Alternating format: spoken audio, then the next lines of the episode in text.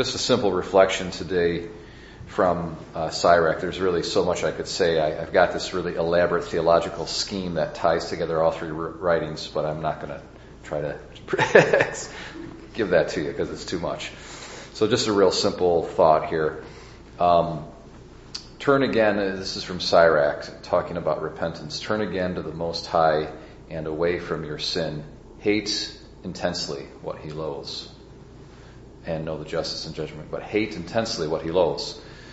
That's a that's a really important part of repentance. Um, you know, if you can remember the act of contrition, it's uh, um, I detest all my sins because of your just punishments, but most of all because my sins have offended you, my God, who are all good, worthy of all my love. I detest all my sins. So uh, there is actually room for hatred within Christianity, right? It's hatred of sin. And it's really kind of the flip side of love because we love God, because the truly penitent person loves God so much, he hates sin.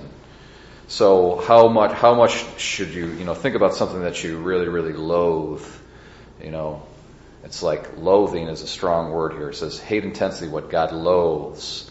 And you'd almost like, you'd rather die, you know, than have contact with something that you loathe, something that's loathsome. So we should regard our sins as something so loathsome that we would rather die than touch it.